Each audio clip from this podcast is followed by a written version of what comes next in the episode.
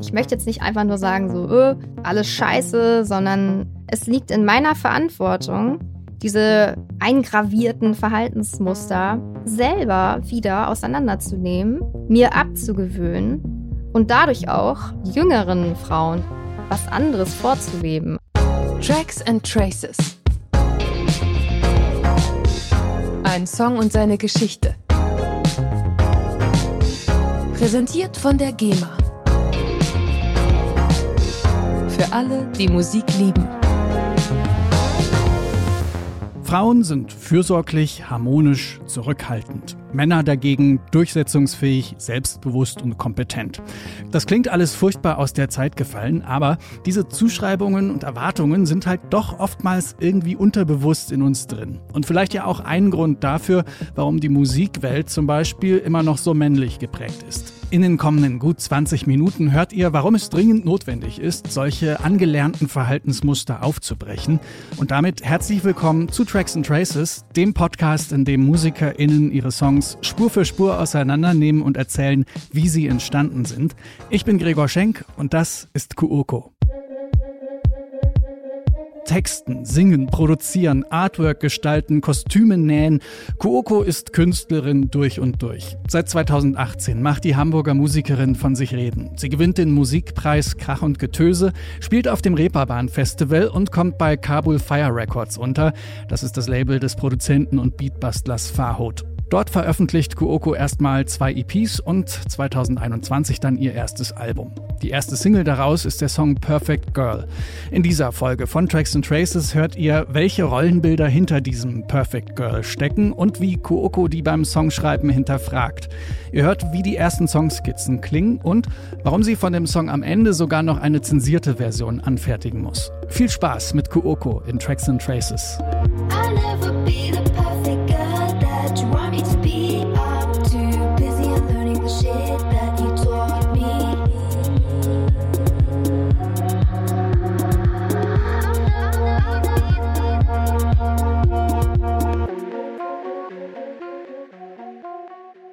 Ich bin Kurko, Musikerin und Produzentin. Also die erste Skizze von Perfect Girl ist so ungefähr Ende 2019 entstanden. Und ja, ich würde sagen, die letzten Jahre waren generell einfach sehr erkenntnisreich für mich. Also ich habe einfach viele Dinge realisiert, sowohl über mich als auch über die Gesellschaft. Und worum es mir in dem Song geht, ist ja zu realisieren, was hat das mit mir gemacht, dass ich als weiblich gelesene Person als Frau sozialisiert wurde auf dieser Welt?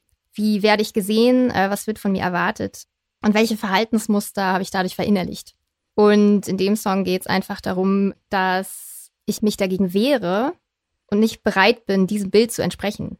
Dass ich einfach erkannt habe, sozusagen, dass ich bewusst dekonstruieren muss, was sich so tief in mir verankert hat.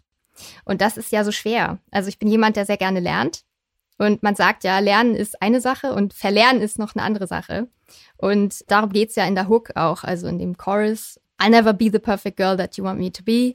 I'm too busy unlearning the shit that you taught me. I'll never be the perfect girl that you want me to be. I'm too busy unlearning the shit that you taught me.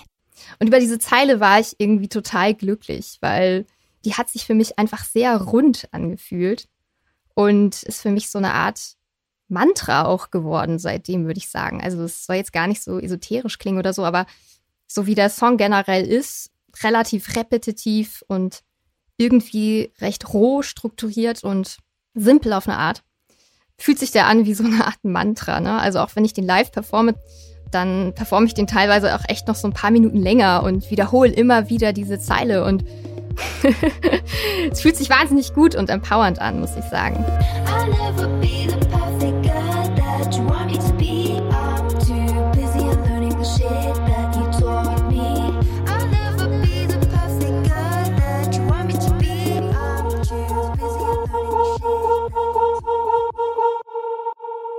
Dieser Chor-Sinti, das war halt ein Plugin. Ich weiß gar nicht, ob der auf echten Stimmen basiert oder ob man das nur so simuliert hat. Auf jeden Fall hört sich das so ein bisschen menschlich an, aber auch so ein bisschen verzerrt und weird. Also ich fand den irgendwie interessant.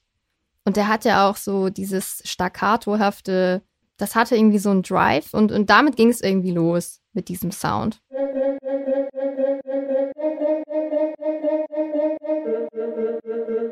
Im nächsten Schritt kam dann die Kick dazu.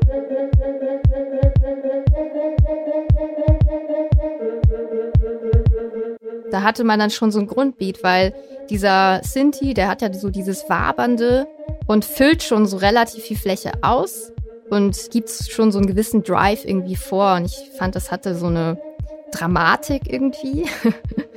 so, okay, in dem Song passiert irgendwas, da geht es irgendwie um was.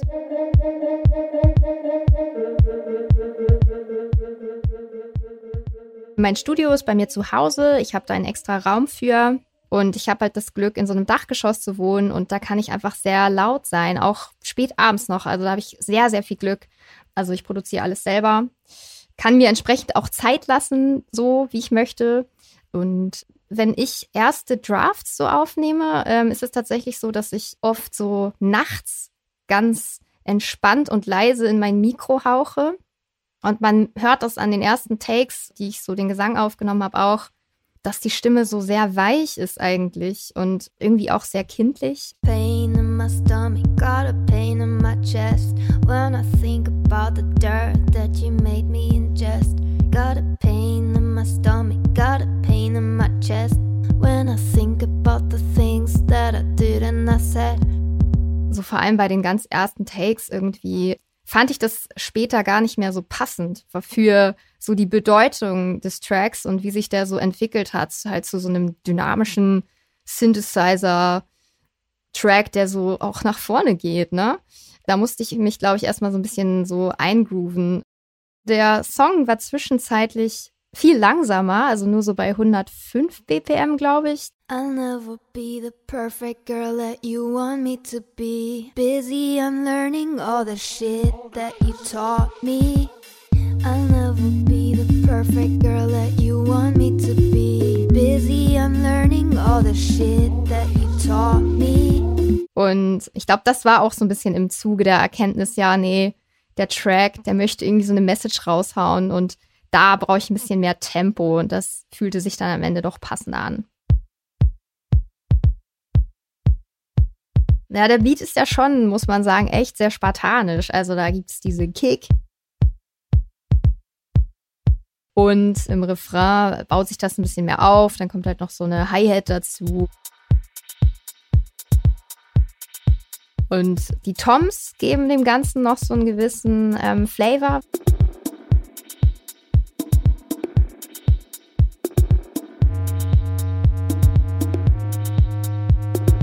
Das ist so ein sehr classic sounding Synthesizer, würde ich sagen, der so sehr analog klingt.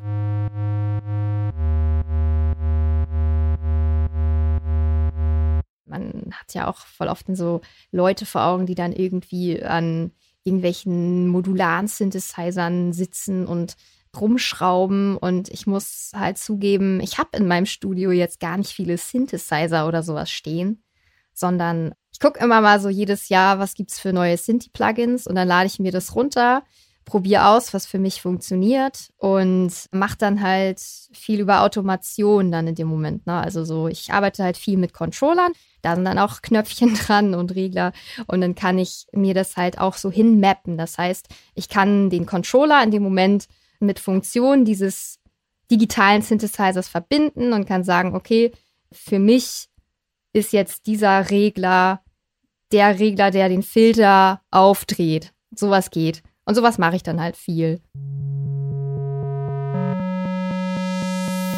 Ja, das ist ja irgendwie so ein Stilmittel in der elektronischen Musik, ne? Vor dem Chorus so ein Synthi aufzudrehen oder so ein Filter aufzudrehen, der irgendwie so ein bisschen so eine Dramatik reinbringt und ankündigt, so jetzt kommt der Chorus und das wollte ich unbedingt mal machen.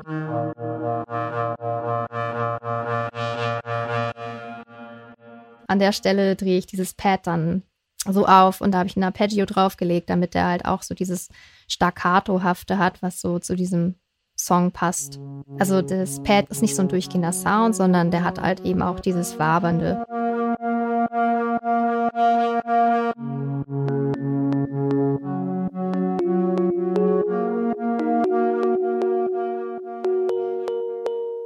Das ist so eine Sansula, die ich mir von einem Freund ausgeliehen habe und aufgenommen habe und die so in meinem Sampling-Repertoire ist, die ich immer mal wieder gerne benutze, weil ich den Sound unglaublich schön finde. Und vielleicht auch ganz schön, so ein, neben der Stimme so ein weiteres organisches Element einfach in dem Song zu haben.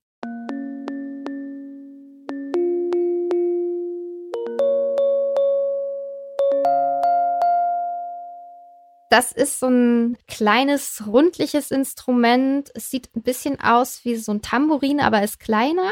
Also hat eben auch so eine Art Fellbespannung und da sind so Stäbe drauf. Meistens echt nur so, weiß ich nicht, zehn Stäbe oder so und die kannst du so anschlagen mit dem Finger. Und ähm, es ist ein unglaublich wohltuender Sound, der so nachvibriert und ist so sehr meditativ irgendwie und sehr so wohlklingend einfach.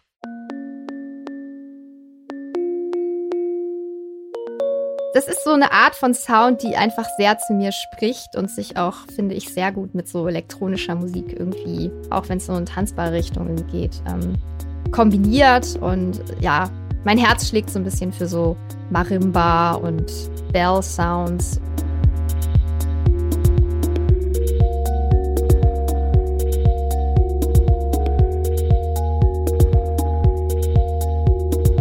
Das ist so ein Ableton-integrierter Sound. Das ist so ein Rhythmic Bell. Also auch irgendwie quasi so ein Bell-Sound. Pad, auf das ich so ein Arpeggio gelegt habe. Und das hat so sehr hallige so Anschläge.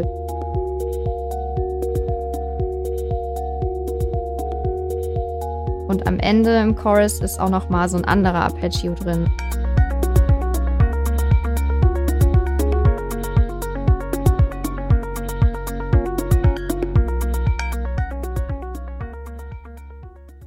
Die Challenge bei dem Track jetzt ist, glaube ich, so, dass er schon auch einfach recht schnell in der Form war, wie er jetzt ist. Es ist, glaube ich, ein bisschen so generell meine Herangehensweise in der Musik, einfach zu schauen, mit wie wenig Mitteln komme ich wohin. Manchmal plustert sich das auch irgendwie im Verlauf so ein bisschen auf und dann nehme ich am Ende wieder Sachen weg. Man sagt ja so, das ist ja, kommt, glaube ich, auch aus dem Design. So, wenn du nichts mehr wegnehmen kannst, dann bist du eigentlich fertig. Ich mag so eine gewisse Aufgeräumtheit. Also ich glaube, als damals irgendwie James Blake so auf einmal auf der Bildfläche war, das war für mich auf jeden Fall so ein Moment für, wie für viele, viele andere, glaube ich auch. Also so diese Wirkung zu spüren, ne? There's a limit to your love, your love, your love, your love. There's a limit to your care. Am Ende habe ich das dann versucht, so gut es geht, nochmal selber zu mischen, so wie ich mir das vorstelle.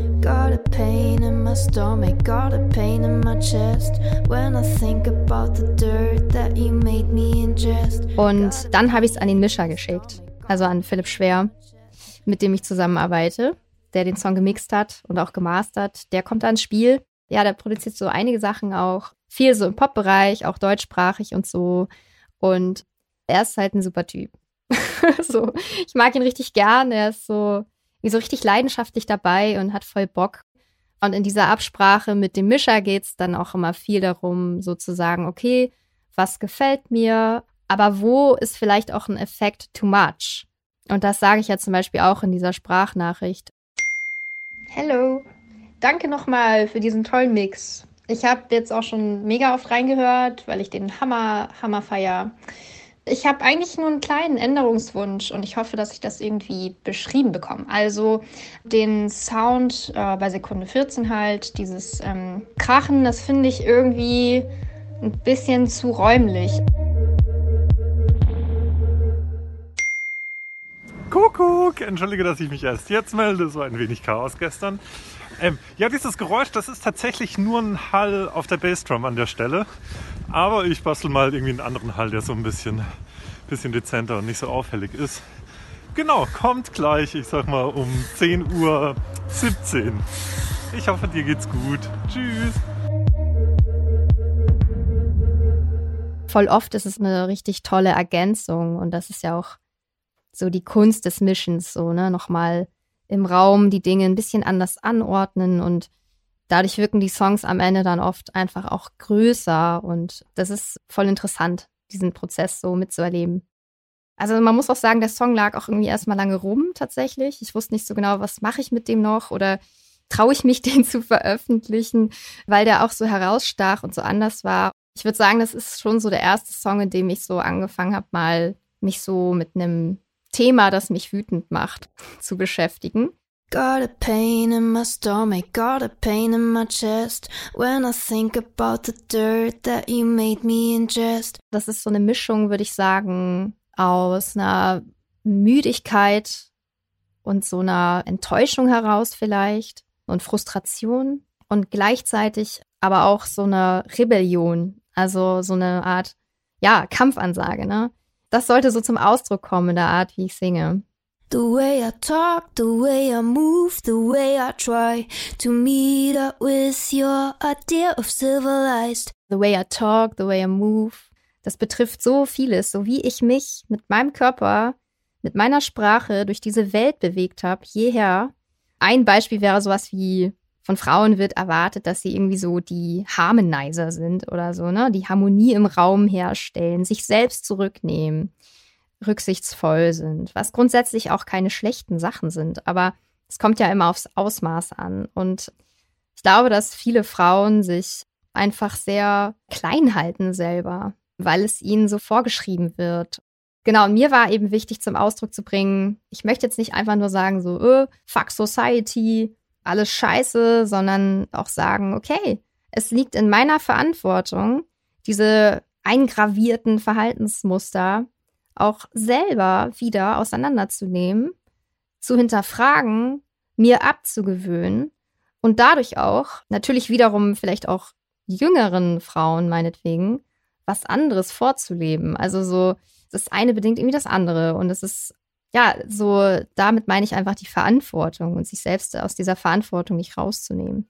I'll never be the perfect girl that you want me to be. I'm too busy unlearning the shit that you taught me.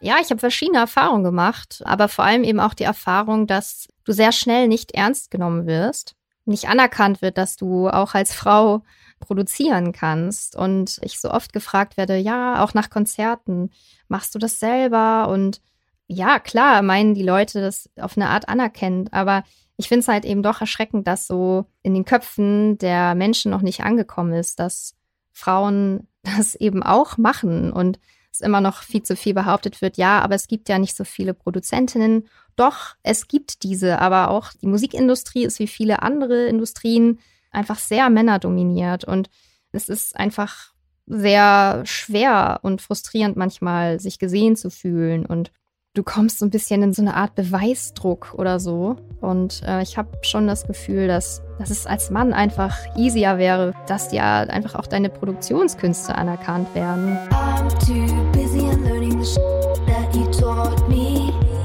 In Deutschland ist das, glaube ich, ja relativ easy, Schimpfwörter oder Swearwords einfach abzuspielen. Aber es gibt da ja Länder, die durchaus strenger sind, vor allem, glaube ich, England.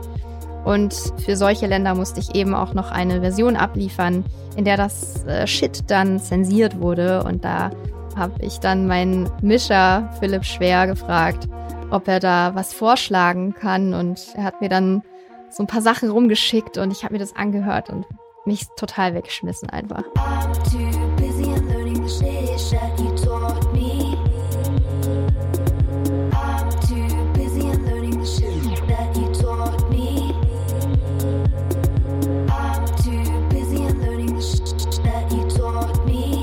Ich arbeite mal gerne, ohne mir so viel Feedback von außen zu holen und irgendwann war halt so dieser Zeitpunkt gekommen, äh, meinem Label, also Kabel Fire, den Leuten mal wieder neue Sachen zu zeigen. Und da war halt schon ziemlich viel entwickelt für das Album.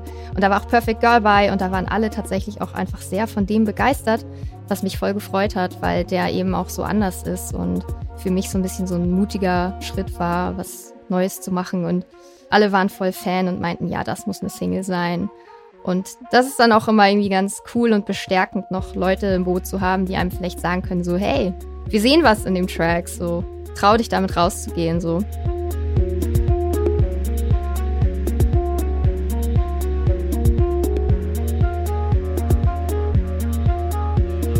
Ja, ich bin ziemlich sicher, dass solche Songs immer aus irgendwie Momenten entstehen und ich glaube, also wenn ich den jetzt noch mal anfassen würde, würde ich, glaube ich, vieles anders machen. Aber es, ich liebe den Song. Also es ist für mich voll okay, dass der so ist, wie der ist. Dass der eben in gewisser Weise so plain ist und irgendwie simpel und runtergebrochen auf die Message vielleicht, die einfach super wichtig ist in diesem Track. Und ich finde, der Song hat so einen Weirdness-Faktor und mir fällt auch irgendwie kein Song ein, mit dem ich den vergleichen kann. Und das finde ich ist eine Qualität.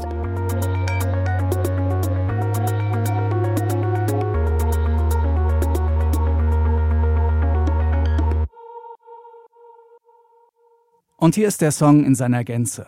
Perfect Girl von Kuoko.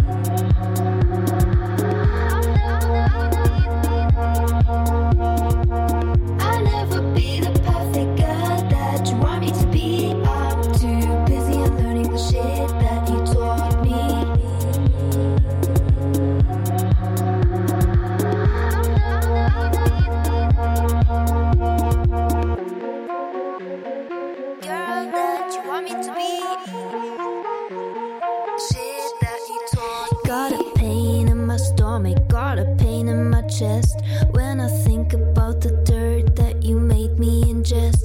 Got a pain in my stomach.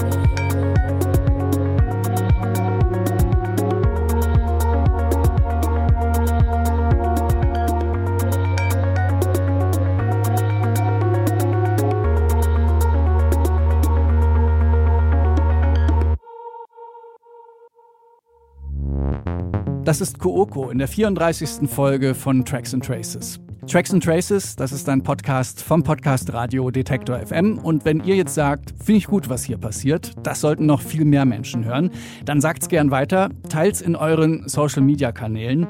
Tracks and Traces findet ihr in eurer Lieblings-Podcast-App und nicht nur da, sondern auch bei Patreon. Dort könnt ihr diesen Podcast supporten und somit möglich machen, dass ich den nachhaltig produzieren kann mit ganz viel Herzblut und mit ebenso tollen KünstlerInnen wie Kuoko. Dafür bekommt ihr dann zum Beispiel Beispiel neue Episoden immer eine Woche früher. Geht dazu einfach auf patreon.com slash tracks and traces. In diesem Sinne, bis zum nächsten Mal. Ich bin Gregor Schenk. Danke fürs Zuhören. Tracks and Traces. Ein Song und seine Geschichte. Präsentiert von der GEMA. Für alle, die Musik lieben.